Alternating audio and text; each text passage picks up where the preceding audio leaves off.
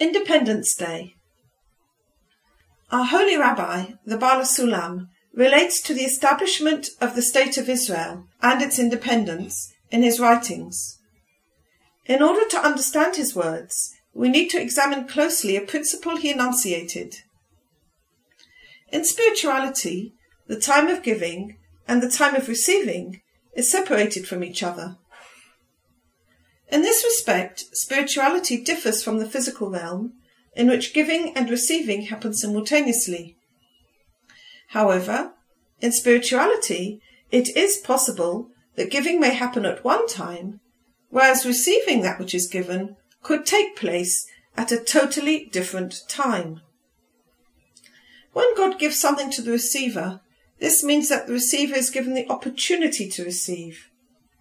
But in practice, he might not yet have received anything, as he is yet to purify himself and be sanctified until he is fit to receive the gift that God is giving him. So, it could well happen that the receiving of the gift could be considerably delayed with respect to the time of its being given. The other principle we need to look at is that the redemption on the one hand and the perfection of the attainment of the light of God on the other are intimately bound up with each other.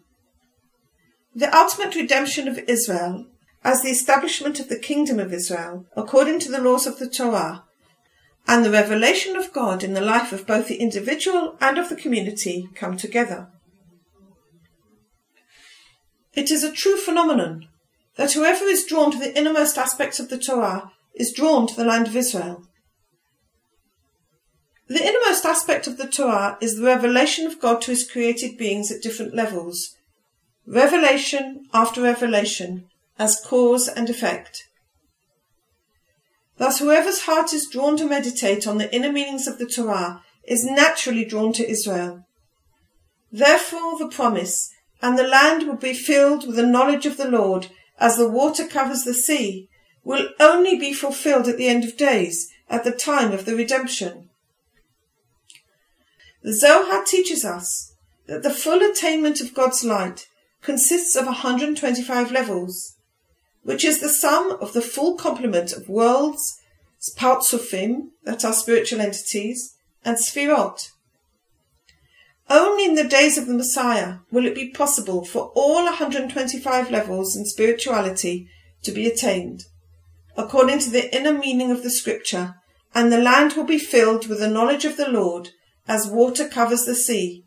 And no one will need to teach his neighbor or his brother, saying, Know the Lord, for all will know me, from the smallest to the biggest. Isaiah chapter 11, verse 9. Only Rabbi Shimon Bar Yochai and his holy band of the Zohar merited the attainment of the complete light of God. And it is stated often in the Zohar that there will not be a generation like that of Rabbi Shimon Bar Yochai until the days of Messiah. This is why the Zohar made such a strong impression in the world. For it comprises the inner aspect of the Torah for all its 125 levels. Only in the time of Messiah will all the inner meanings and the Zohar itself be revealed, when the generations will be ready for it. We have been given a clear proof that our generation has come to the days of Messiah. For our eyes see that all the commentaries and explanations of the Zohar, which precede that of the Baal Sulam, only explained maybe a tenth of the difficult places in the Zohar, and in the little that they did explain, their words are almost as hard to understand as those of the Zohar itself. Only in our generation have we merited the clear light of Rabbi Yehuda Lev Ashlag, the Baal Sulam, who wrote the Perush Sulam, in which he gave the full explanation of the words of the Zohar. Such that the clear revelation of the Zohar in our generation is a definite proof that we are actually in the days of, of the Messiah, in the beginning of the generation of which the scripture says, and the land will be filled with the knowledge of the Lord as the water covers the sea. However, in spirituality, the time of giving is separated from the time of receiving. So when we state that our generation is the generation of the days of Mashiach, this is only with respect to the aspect of what we are given. In other words, it is granted to us the opportunity to become the generation of the days of Messiah. But whether we actualize and receive this opportunity depends on our purifying ourselves from the pollution of selfish love, dedicating ourselves to the service of God and our fellow man according to our learning of the Torah.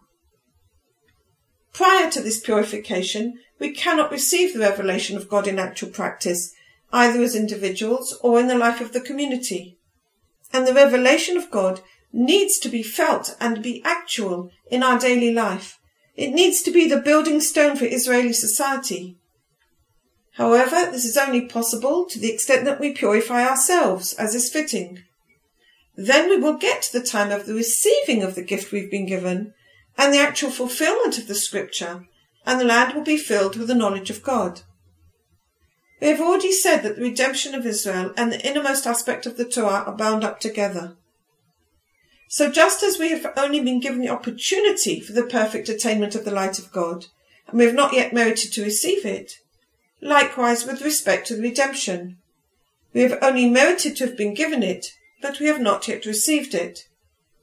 The fact is that God has taken our holy land out of the hands of foreigners and returned it to us. However, the land is still not yet under our authority because we have not yet come to the time of receiving. We do not have economic independence. It is quite clear that we cannot have political independence without economic independence. After all, it is not a secret that each of the citizens of Israel owes the government of America a big debt, and that we depend on many external factors for our sustenance. As a consequence, they then think they have the authority to interfere even in matters which are crucial for our fate. If we refuse, then they threaten us that they will take measures. Furthermore, there can be no redemption for the body without redemption of the soul. And so long as Israelis are caught up in the cultures of foreign nations and do not fully adopt the religion of Israel and its culture, then physically we are still captive by the other nations. May God help us in this. It is hard to understand why are people not more excited by the redemption after 2,000 years? God took the land out of the hands of strangers and gave it to us. Still, we have not yet received it, and we cannot enjoy it in the full sense of the word. For God has given us the opportunity for redemption, but we still have to purify ourselves and to accept upon ourselves the unconditional service of God in Torah and mitzvot.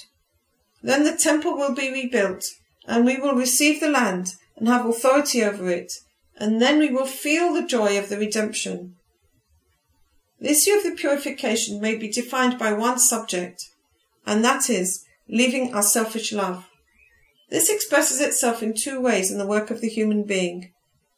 One way, serving his fellow man, which expresses itself in the work between a man and his wife, or between himself and his parents, or between each other, and in every one of our relationships. In the other way, in our relationship between man and God through faith.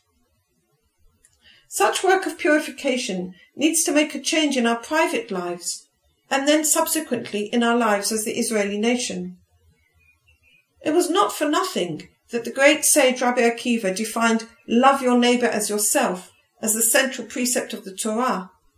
It was not for nothing that Hillel defined what is hateful to yourself don't do to others as the foundation of Judaism. We need to understand that there is no compromise in this, and there is no possibility that God will appear in the life of the individual or in the life of the general population as long as we are removed from putting this into practice. Whilst we are solely involved in receiving for ourselves alone, when God is all giving, the spiritual distance between us and God is unbridgeable. This is why there is such concealment of the reality of God in both our private and our general life. This is the cause of so much confusion in our lives. In order to change this situation, we have no alternative other than to change the patterns of our life such that we will be fitted to receive from the Torah and Mitzvot the light of God that is hidden in them, until slowly, slowly we will be able to change the nature of our selfish love. We have to increase our practice of love your neighbour as yourself. I don't mean in some idealistic or philosophical way but in actual practice, starting with our friends and the people we are close to, seeing how we can help them with their troubles, whether it be with a health problem or a financial problem or any other way, sharing in their sorrows and rejoicing in their happiness. Slowly a person begins to realize that his happiness is not dependent on the measure in which he can enjoy life, for this is a completely false measure which only distances him from God. But a person needs to understand that his happiness depends on the extent he is able to give good to his fellow being and thus get out of the bubble of selfish egoism. Of course, the purpose is for a person to come to closeness with God and to love God at the end of the process. But it was not by chance that Rabbi Akiva and Hillel chose to define the essence of the holy work and purification in terms of the love of one's fellow man. For in the relationship between man and God, it is easy for a person to imagine and delude himself, but this is not possible in his relationship between himself and his fellow. When we start to work for the sake of others, we begin to see changes in our daily life, and we will feel the presence of God in a real way in our life, and the concealment of God will lift, and God will become part of our reality of our life in the manifestation of the innermost aspect of the Torah, as this is dependent on one thing only, and that is man leaving his selfish love. Then changes will also happen in the social and national structure. For the fact that we don't have economic independence can only be blamed on ourselves.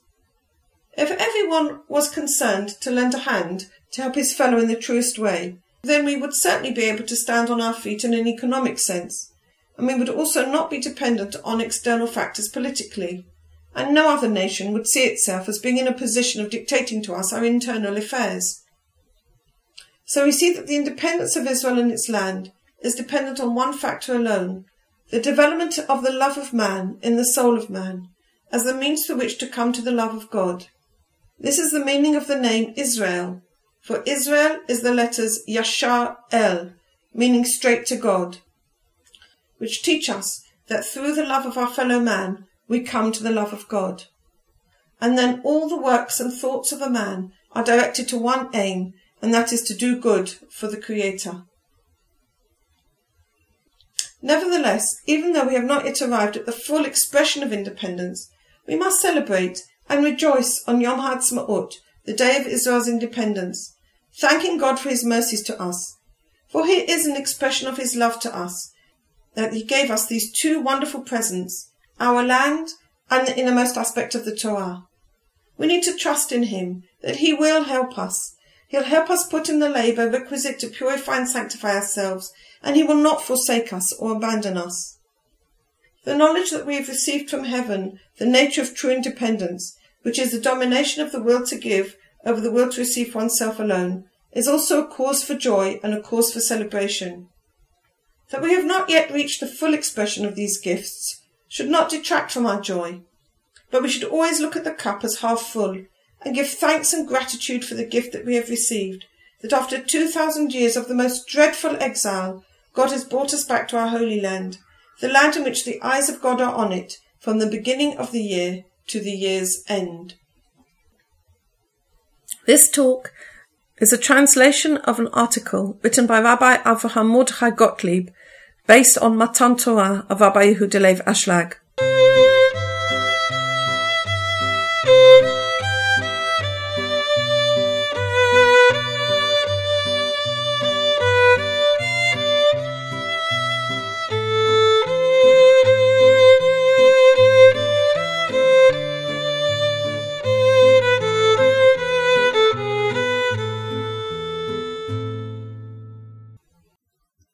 This audio recording is brought to you from the Nahora School, established by Yedida Cohen for the study of the Kabbalah as taught by Rabbi Yehuda Ashlag.